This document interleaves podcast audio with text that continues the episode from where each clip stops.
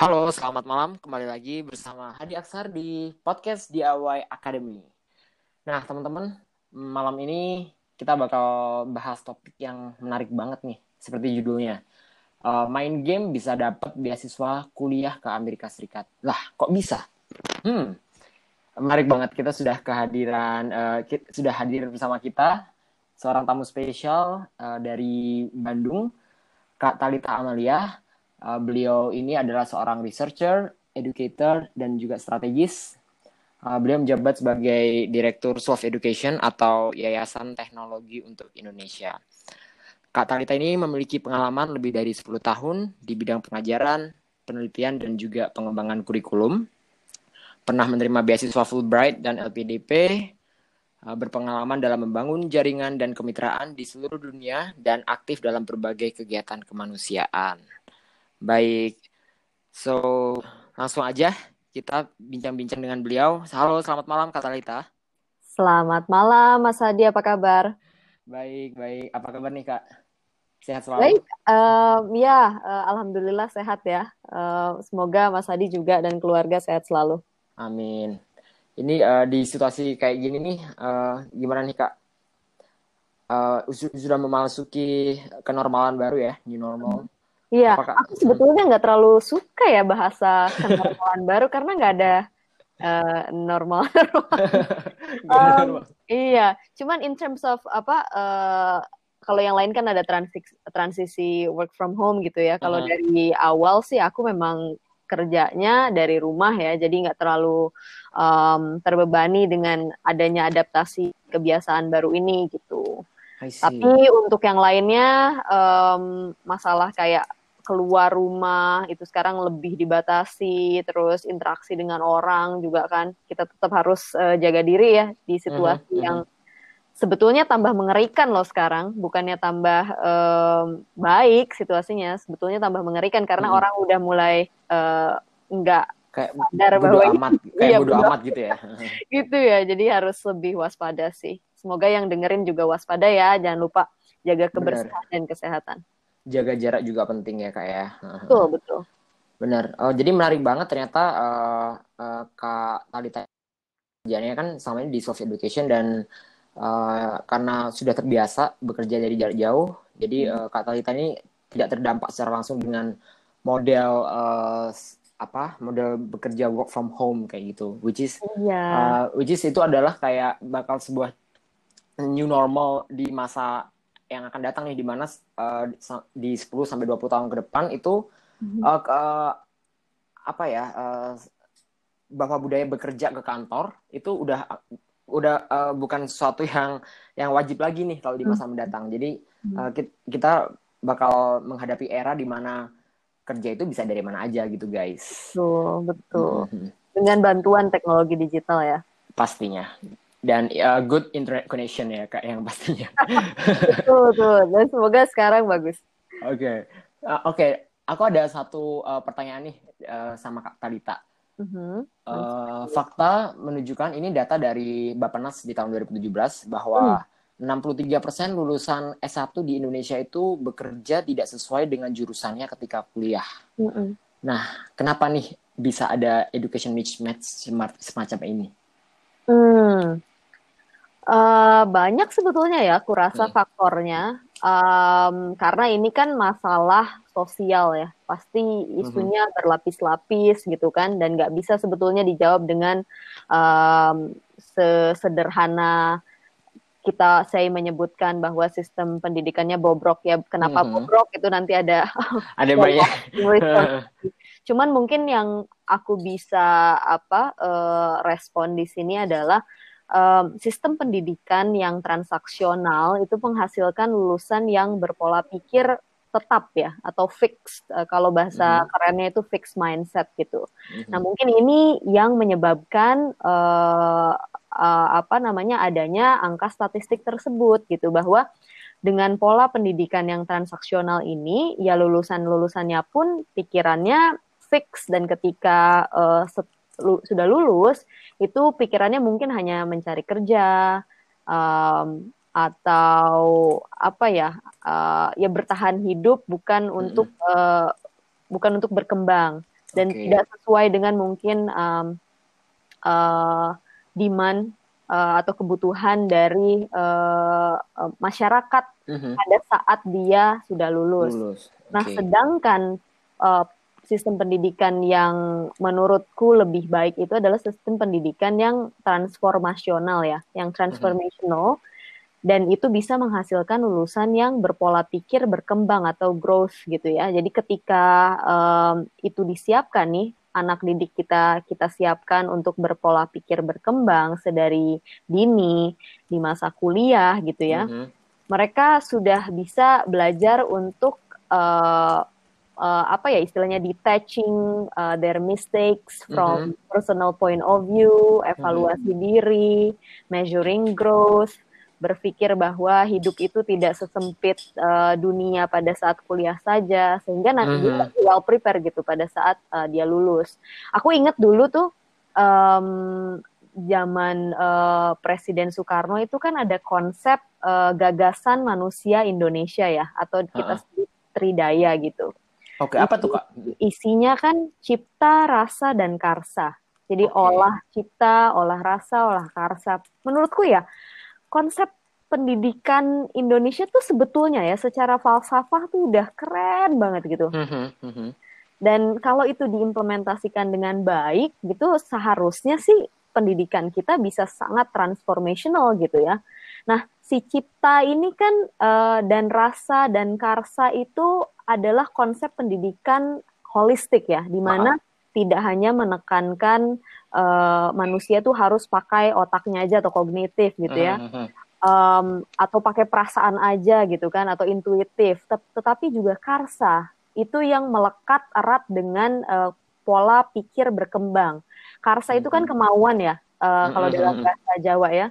Jadi kalau kita ngolah itu pada saat kita belajar, ya itu yang akhirnya nanti bisa uh, membantu kita untuk selalu beradaptasi di lingkungan mana pun mm-hmm. ya dan uh, juga pada saat kita memasuki uh, kuliah tuh udah udah bisa nentuin gitu kita sebetulnya arahnya uh, mau ke mana mau nih ke mana? karena okay.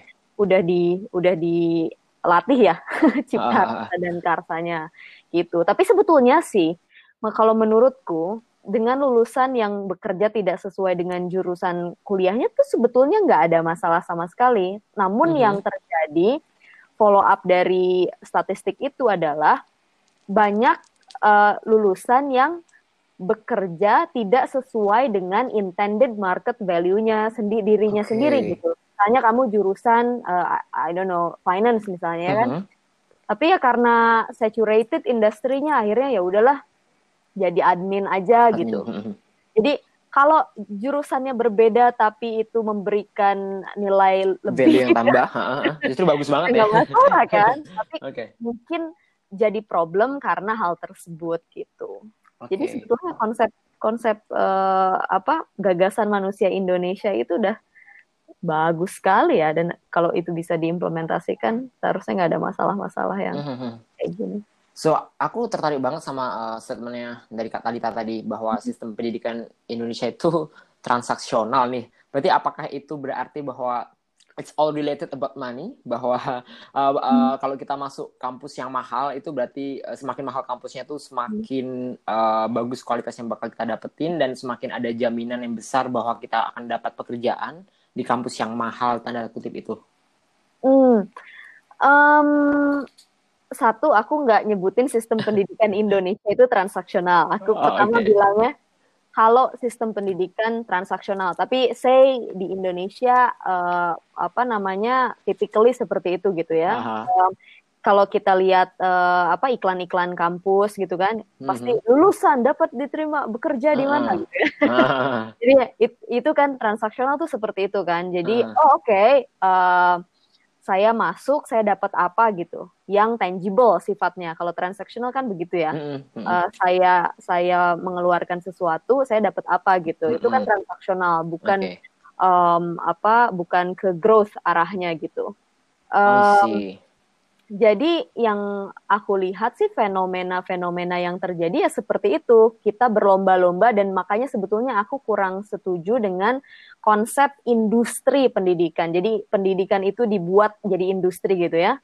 Uh, berlomba-lomba yeah. Iya. orang uh, apa namanya ya uh, ambil keuntungan dari uh, konsep mm -hmm. pendidikan itu sendiri gitu kan.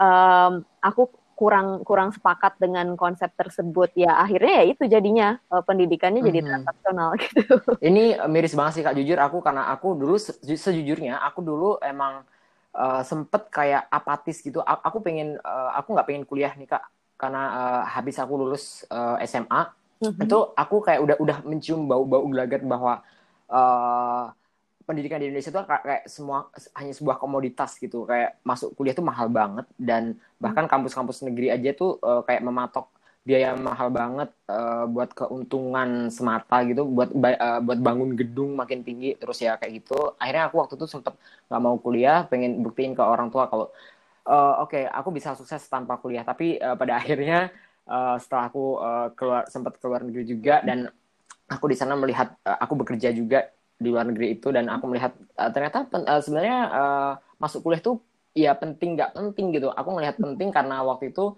uh, well uh, otak gue nggak nggak nggak nggak uh, nggak nggak nggak jadi amat gitu buat dipakai. Kayak aku I need to learn something gitu. Dan um, dan salah satu hal yang juga penting itu aku pengen cari koneksi ketika aku kuliah. Nanti hmm. itu sih connections yang paling penting. Jadi akhirnya aku kembali lagi uh, masuk kuliah dan dan akhirnya lulus dan ya alhamdulillah ternyata uh, begitu aku nyampe uh, selesai S1 itu aku sampai makan uh, makin berpikir nih wah hmm. ternyata aku aku uh, pengen nih sampai ke jenjang-jenjang berikutnya gitu dan ya itu sampai melekat aku di di benak aku sampai sekarang ini hmm. bah ya jadi ngomongin komoditas nih jadi ini kompleks banget sih kayaknya kita nggak bakal kelar kalau ngomongin uh, uh, pendidikan yang transaksional di Indonesia cuma sejam doang ini kayak kompleks banget tapi uh, again uh, my question buat Kak Tadita, mm-hmm. apa sih sebenarnya pentingnya kuliah di masa sekarang ini? Apa sih makna kuliah zaman now gitu buat anak-anak muda? Harus mereka harus gimana nih kalau emang mm. mereka punya kesempatan nih buat kuliah? Mm.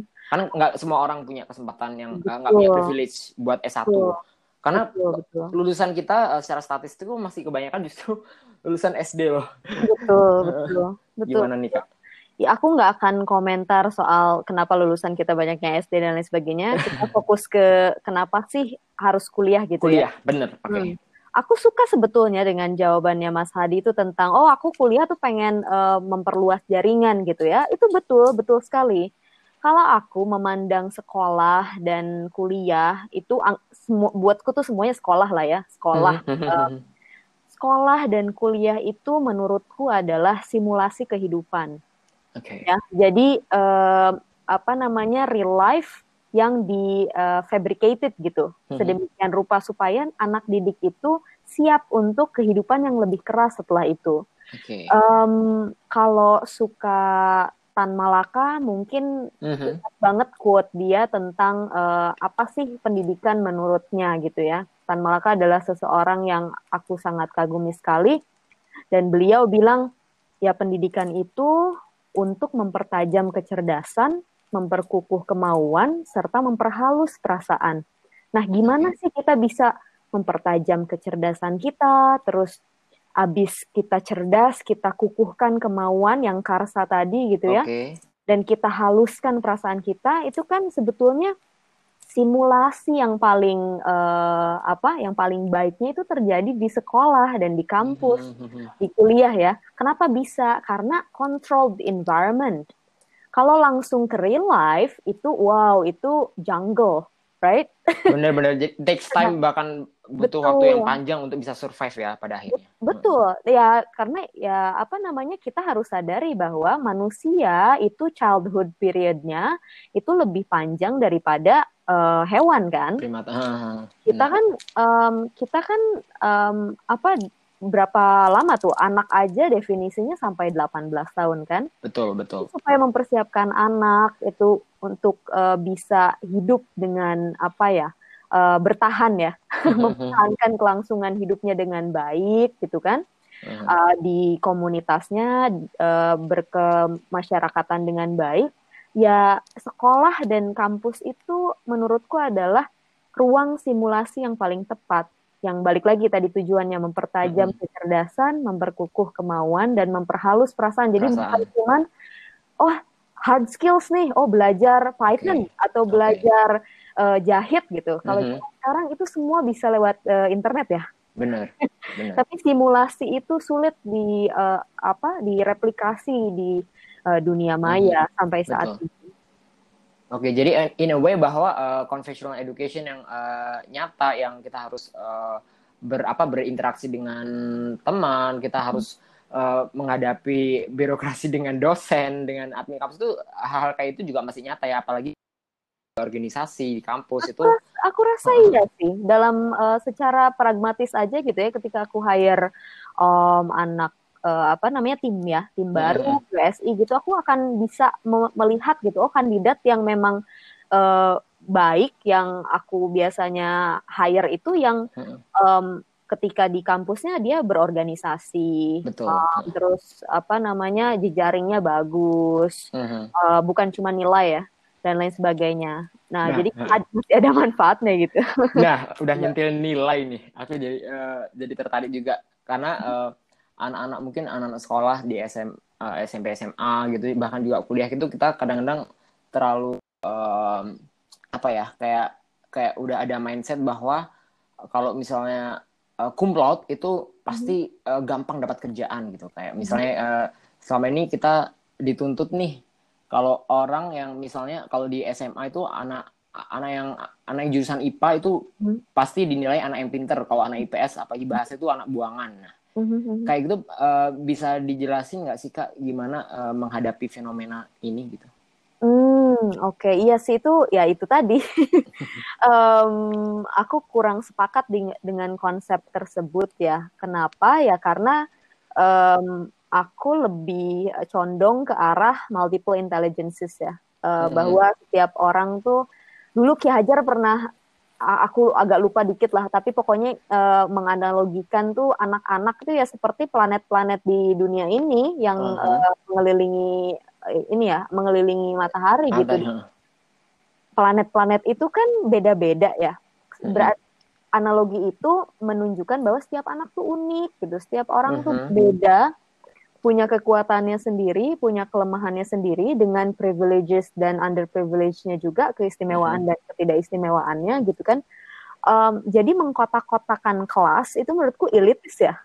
itu itu um, ya kolonial banget gitu kan. Yeah, yeah. Um, apa uh, menurutku udah nggak nggak nggak cocok dengan dengan situasi sekarang. Mm -hmm. Kita harus melihat semua orang tuh setara ya dari segi hak untuk ber uh, apa berkehidupan, hak mm -hmm. untuk mengenyam pendidikan, hak untuk hidup dengan layak itu menurutku setara. Jadi kalau di kota-kotakan di dalam sistem pendidikannya pun ada stigma seperti itu, itu harus mm -hmm. ada yang diubah, harus protes gitu. Mm -hmm. Karena belum tentu anak yang um, apa masuk bukan belum ya emang emang nggak nggak nggak faktual ya anak yang IPS jauh lebih um, uh, bodoh daripada hmm. yang IPA. Ya kalau ngetesnya ngetes soal fisika ya iya. Ya jelas. ya kan? Jadi nggak nggak adil. Oke, okay. uh, berarti uh, gimana nih kalau misalnya uh, uh, menghadapi kalau misalnya ada ada meyakinkan orang tua nih kadang-kadang kan ada mungkin aku sih ngelihatnya kalau zaman sekarang ini mungkin sudah sedikit berkurang ya ada orang tua yang masih uh, ngedoktrin aneh kamu harus masuk IPA biar nanti hmm. kamu uh, ini bisa masuk uh, jurusan opportunity apa jurusannya lebih banyak ketika uh, di kuliah nanti gitu. Hmm. Jadi intinya uh, gimana caranya uh, ada harus ada kesepakatan nih antara orang tua dan anak hmm. untuk dari awal sadar nih hmm. apa minat bakatnya si anak ini, apa tujuan uh, karir ke depannya sebenarnya anak ini mau apa sukanya di mana gitu biar biar toh juga banyak sih teman-teman aku yang uh, jurusan IPA juga akhirnya mereka ke sosial juga jatuhnya ujung-ujungnya kuliahnya kayak gitu kan kak. Mm -hmm. Kalau aku bisa jawab pertanyaan itu, kayaknya udah bisa menanggulangi masa, salah hmm. satu masalah sosial yang uh, apa kita hadapi ya. Hmm. Tapi masalahnya itu pertanyaan yang sulit sekali dijawab dan aku nggak mau bohong, aku punya jawabannya. Kenapa? Satu itu ada variabel orang tua. Iya. Yeah. Uh, parent, ada par, ada parenting um, uh, elemennya di situ lah ya, mm -hmm. bahwa uh, pola pengasuhan setiap orang tua itu berbeda. Background mereka juga kan beda-beda kan. Betul. Ada yang uh, menghargai pendidikan, ada yang tidak. Kemudian sosioekonominya mm-hmm. um, dan lain sebagainya dan lain sebagainya. Aku betul-betul nggak punya jawaban atau trik atau tips untuk anak gimana caranya selain berusaha untuk ngobrol dan mengerti uh, pandangan orang tuanya. Mm-hmm. Kita nggak punya kontrol terhadap orang Betul. lain kan? It's beyond our control ya. Orang tua kalau kita kalau mereka sewot kita ikutan sewot ya yang ada berantem kan? tapi mungkin sebagai anak yang katakanlah lebih uh, pengetahuannya lebih mm-hmm. banyak ya kita berbicara uh, konteksnya adalah orang tua yang mm-hmm. kekeh gitu kan yang nggak bisa dilawan uh, dan anak ini uh, apa namanya sudah bisa jadi cari informasi mm-hmm. sendiri, growth mindsetnya sudah terbangun. Coba diajak diskusi orang tuanya, didengarkan mm-hmm. baik-baik dan berusaha untuk empati mm-hmm. dulu terhadap uh, pemikiran orang tuanya. Siapa tahu dengan dengan mereka bisa uh, merasakan empatinya kamu sebagai anak, uh, mereka mau akhirnya untuk uh, being vulnerable mm-hmm. ya, ngasih tahu sebetulnya kekhawatiran mereka apa dari situ kan kalau orang udah mulai vulnerable, akhirnya mereka mau terbuka, mau diajak okay. diskusi, akhirnya mungkin ya, semoga harapannya bisa ada titik tengah kan. Tapi jangan ikut-ikutan iya, sewot ya, aja kalau sih. Kalau ketemu sewot jadi malah berantem ya malah. Oke. okay. Uh, ngomongin lagi masalah IP ini, aku juga menemukan hmm. fakta bahwa ternyata pas kita inter nggak ada tuh kayak uh, apa job seeker yang nanya uh, IP kamu berapa gitu. Iya nggak sih kayak, kayak bahkan kayak ya, aku tuh, aku aja nggak pernah nanya sih. Mereka tuh kayak nggak bahkan nggak ngeliatin ijazah gitu. Justru yang biasanya ditanyain tuh kayak hal-hal uh, yang kayak uh, how do you see yourself in the next five years mm -hmm. atau ap, ap, apa sih uh, kelebihan kamu uh, what is your weakness what is your SWOT mm-hmm. analysis kayak gitu gitu yang justru sebenarnya di kuliah itu uh, kita kayak kalau orang-orang yang uh, jarang berorganisasi bakal bingung banget jawabnya gitu nah uh, terkait dengan hal mm -hmm. itu uh, di era yang destruktif seperti sekarang ini kan apalagi ada pandemi banyak orang yang akhirnya dirumahkan banyak yang orang kehilangan pekerjaannya dan persaingan tuh makin ketat dan perubahan teknologi itu berkembang makin cepat juga kan. Ada beberapa pekerjaan yang eh, lima uh, tahun 10 tahun lalu nggak ada tiba-tiba muncul. Kayak misalnya tiba-tiba jreng 10 tahun yang lalu mana ada profesi yang namanya youtuber gitu misalnya. Nah, nah untuk menghadapi era destruktif uh, kayak sekarang ini nih kira-kira apa aja sih sebenarnya kak skill yang harus kita miliki sebagai anak muda buat bisa survive? Terutama buat para fresh grad nih banyak teman aku yang kayak akhirnya mhm. stres gitu dia uh, ada ironik sih mm-hmm. temanku ada yang kemarin dia sempat jadi uh, uh, recruitment konsultan gitu di sebuah company dan uh, banyak yang orang yang cari kerja ke dia gitu tapi uh, karena pandemi ini akhirnya dia sendiri malah kehilangan pekerjaannya dan masih banyak orang-orang yang uh, klien-kliennya dia tuh kak ada kerjaan lagi nggak kak uh, kak ada kerjaan lagi nggak sedangkan dia sendiri tuh kayak aduh gue sendiri aja itu lagi lagi di rumahin gitu stres. Nah menghadapi hal-hal kayak gini sebenarnya apa sih kak yang harus kita siapin gitu? Betul.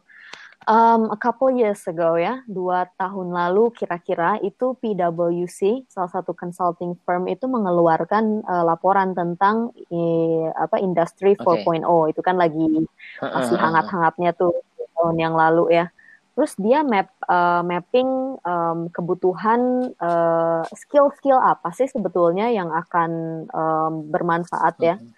di era seperti ini gitu ya, di era industri yang sudah uh, berubah hmm. ini gitu. Di, dia dis, menyebutkan di dalam laporannya itu adalah skill yang paling penting itu adalah adaptability, kemampuan kita untuk beradaptasi. Hmm. Dan mungkin aku ingin menambahkan satu lagi konsep yaitu agility. Okay Nah, adaptability itu kita, uh, artinya kita um, mau berubah gitu ya, uh, adapt gitu sama keadaan. luwes mm -hmm. gitu kan kalau ada nah agile itu artinya fast okay.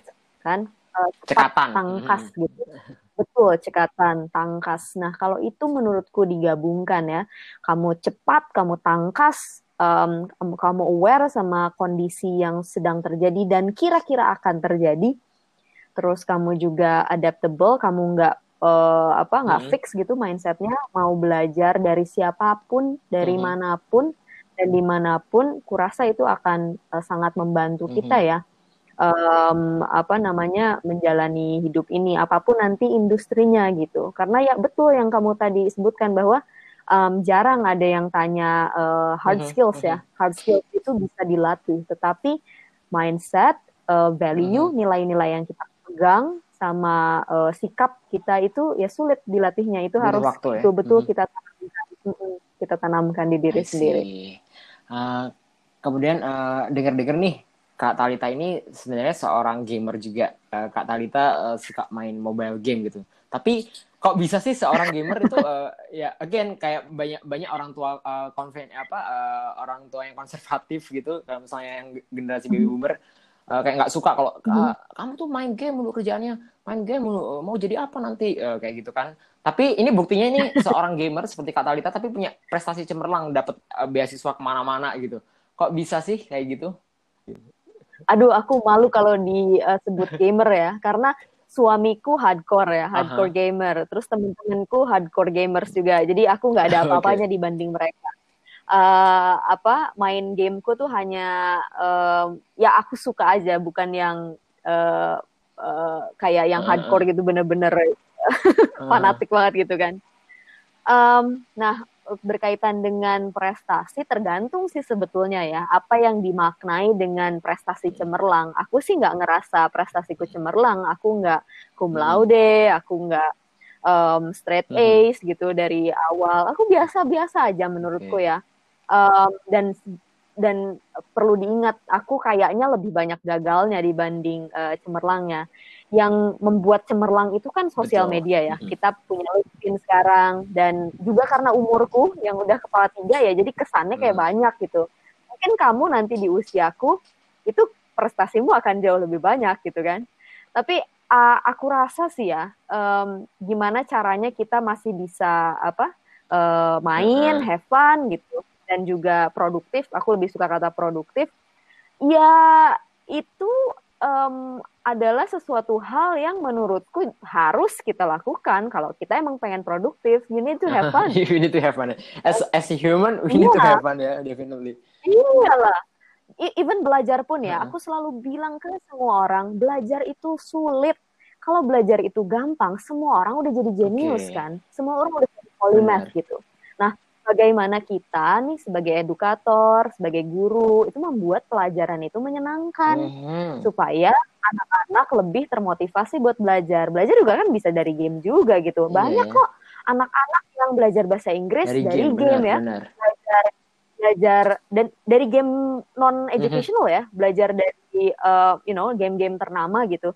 Yang cuman sebenarnya dia main-main aja, benar. main aja terus karena bahasanya bahasa Inggris jadi kepaksa untuk ngerti kan ada yang MMO RPG itu kan mereka harus interaksi dengan mm-hmm. orang akhirnya dia pakai bahasa Inggris mau, saja ya, kan bener. akhirnya punya nah berarti kan di situ ada um, ada nilai-nilai uh, belajarnya bener. juga gitu aku selalu percaya apa katanya uh, filosofer uh, pendidikan ya ahli filsafat pendidikan namanya uh-huh. John Dewey bahwa dia bilang itu pendidikan itu adalah hidup itu sendiri okay. gitu dia bilang jadi sesuatu yang hands on yang uh, ada di sekitar kita itu pendidikan juga gitu. Jadi sebetulnya tergantung kita memaknainya. Kalau kita memaknai sesuatu hanya mm-hmm. negatifnya saja ya ya udah yeah, itu negatif bener. aja yang kita dapat. Oh gitu ya. Wah, gitu. keren banget bahwa kita harus uh, menyadarkan para orang-orang tua kita gitu bahwa belajar itu nggak cuma dari uh, textbook doang mah. Jadi dari, dari game pun itu kita juga bisa belajar kan ternyata. Dan dan ngomongin uh, dari game kita juga bisa belajar. Ini nih uh, dari soft education juga ternyata ada ada game yang namanya Dawn of Socialization di mana kalau kita uh, bisa nyelesain beberapa tes dan di level tertentu dari game itu kita bisa dapat kuliah gratis ke Amerika Serikat. Nah, ini bener nggak sih kak ini hoax nggak sih bisa bisa bisa, bisa kasih tahu uh, kita nggak uh, ini uh, kabar gembira ini sedikit lebih dalam gitu Bener kok, bener kok. Jadi um, ya karena berangkat dari semua tim di kami itu ya di yayasan itu memang uh, gamers hmm. ya, suka main game gitu dan berangkat bahwa uh, kami percaya pendidikan itu harus menyenangkan. Hmm. Uh, kami membuat sebuah platform ini dengan berang, uh, beragam insentif yang ada juga. Salah satunya itu memang uh, beasiswa ya ke Amerika Serikat. Di samping juga ada beasiswa dan uh, insentif lainnya. Okay. gitu jadi um, kalau penasaran bisa um, apa bisa lihat aja um, ke website ya mm-hmm. at solveeducation.org itu nanti bisa lihat-lihat tuh um, sebetulnya apa sih yang kami lakukan mm-hmm. gitu um, atau interaksi ke IG kita deh boleh mm-hmm. Game for Charity. Oke. Okay. Game, Game for, for Charity. charity. Nanti uh, bisa akan ah. kita sertakan di deskripsi ya buat teman-teman yang benar-benar pengen. Siap, siap. Dan ini kuliahnya benar-benar gratis ya. di Amerika Serikat. Uh, jurusannya tapi kebetulan ini kayak computer science ya. Betul, applied, applied computer, computer science yang ada. Semoga nanti ada donor lagi tuh hmm. yang ngasih uh, funding buat apa? Buat program lain ya um, jadi lebih banyak uh, beasiswa yang kami bisa tawarkan. Tapi mm -hmm. selain beasiswa ke Amerika pun, kalau misalnya orang ngerasa ah mhm. ketinggian mm -hmm. gitu kan, ada yang udah udah jiper mm -hmm. duluan, ada kok insentif yang lain kayak misalnya pulsa gratis okay. atau bisa donasi ke masyarakat yang kurang mampu atau belajar coding mm -hmm. hal yang mhm. praktik praktikal gitu ya bisa juga. Wah keren banget nih kita teman-teman uh, yang yang dengerin uh, episode kali ini wajib banget ya. uh, terus uh, keep in touch sama kita. Nanti kalau mau tanya-tanya lebih lanjut gimana cara dapetin beasiswa ini, bisa langsung ke Self Education juga. Kebetulan uh, Self Education ini salah satu partner dari DIY Academy. Nah, terus hmm. uh, ngomongin lagi nih, uh, back to realitas pendidikan di Indonesia. Uh, ada beberapa kasus nih kak kayak uh, dulu di zaman ketika masih ujian nasional itu masih ada gitu kan beberapa anak muda itu uh, stres kayak mereka uh, ada yang bahkan sampai bunuh diri gitu kayak uh, karena karena karena saking apa ya saking mentalnya nggak kuat gitu buat menerima kenyataan bahwa hanya karena UN dia nggak lulus akhirnya dia sampai uh, tak malu sampai takut buat balik pulang ke orang tuanya sampai bunuh diri nah kayak gini-gini tuh kan hmm. uh, ada ada masalah eh, apa ya ada, ada sebuah masalah yang terjadi. Tapi untungnya untungnya sekarang UN sudah nggak ada ya. Maksudnya momok yang bernama UN itu pemerintah juga udah kayaknya udah hmm. udah mulai ada reformasi di sistem pendidikan kita. Uh, tapi untuk uh, menghindari hal-hal kayak gini mungkin ada nggak sih kak tips buat uh, teman-teman anak muda sekaligus mungkin orang tua kalau mungkin teman-teman pengen dengerin ini loh uh, podcast ini ini bagus juga nih nggak cuma buat anak muda tapi juga buat orang tua gitu. Ngasih informasi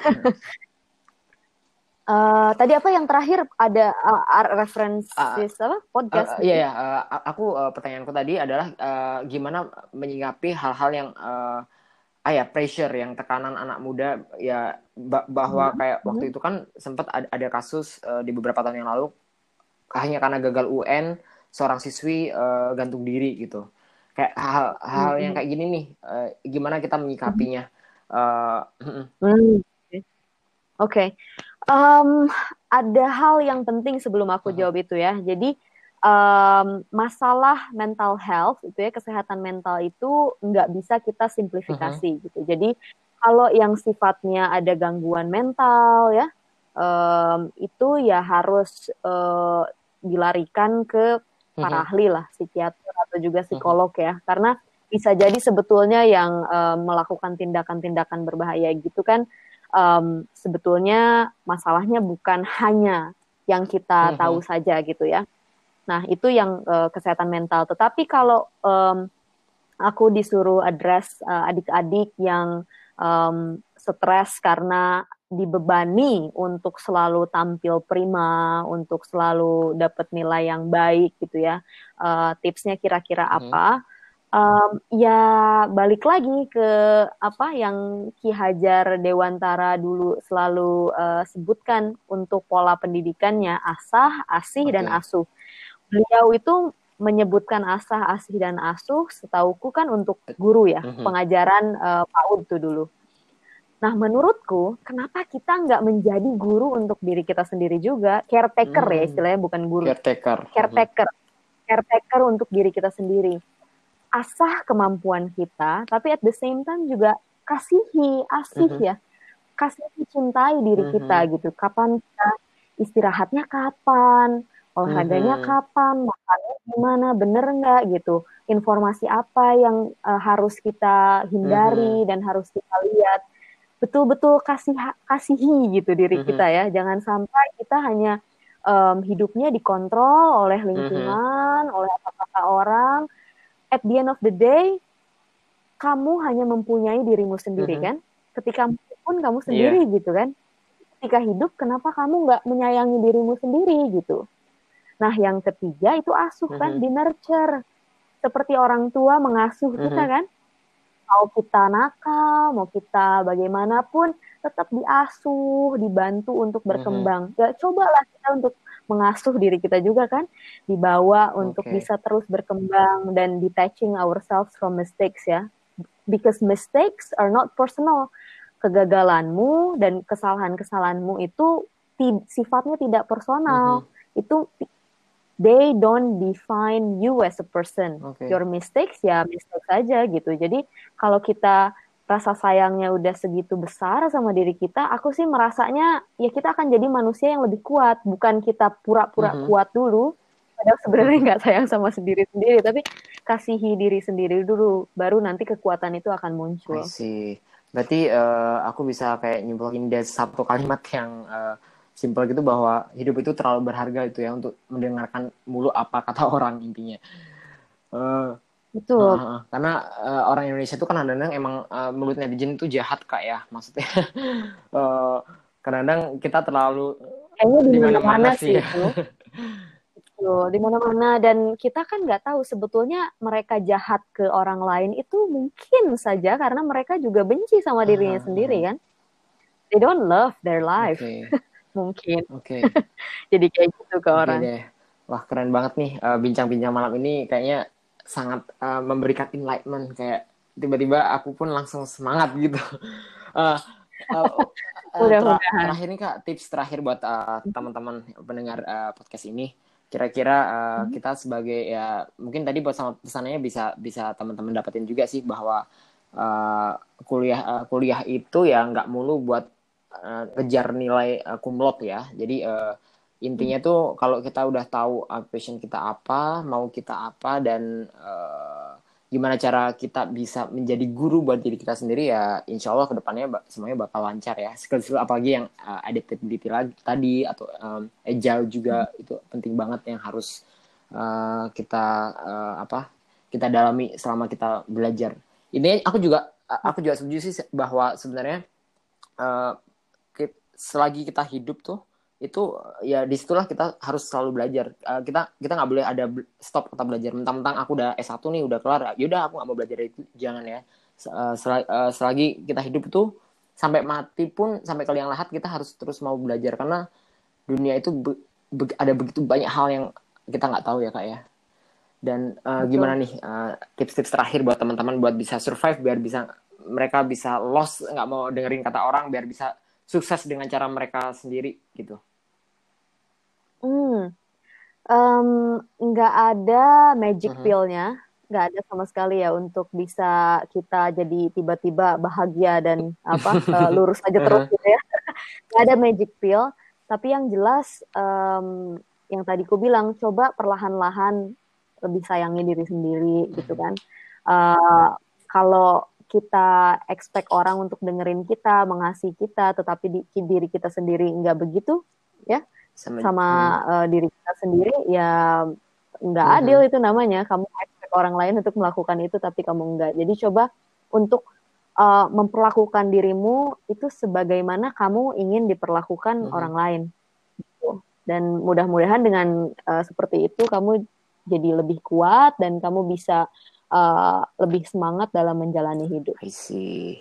Baik, terima kasih banyak Kak Talita atas uh, bincang-bincang malam ini. Uh, inspiring banget. Dan sekali lagi buat teman-teman yang mungkin uh, pengen tahu lebih dalam uh, tentang sosok Kak Talita nanti bisa boleh ya kalau misalnya tanya-tanya juga tentang program uh, self education buat dapetin kuliah gratis boleh, nanti boleh. di Amerika Serikat lagi. Mm -hmm. Oke, okay, baik. Terima kasih boleh. banyak atas waktunya Kak Talita. Terima kasih banyak atas Sama-sama. inspiring inspiring statementnya. Uh, semoga kita bisa berjumpa secara real life suatu saat nanti. Huh? Amin amin. Uh, yeah, amin, we are amin, looking amin. for collaborate uh, with you uh, further in the near future ya. Sukses terus. Iya. Sukses terus Terima kasih. Uh, sampai jumpa lagi. Selamat malam. Malam.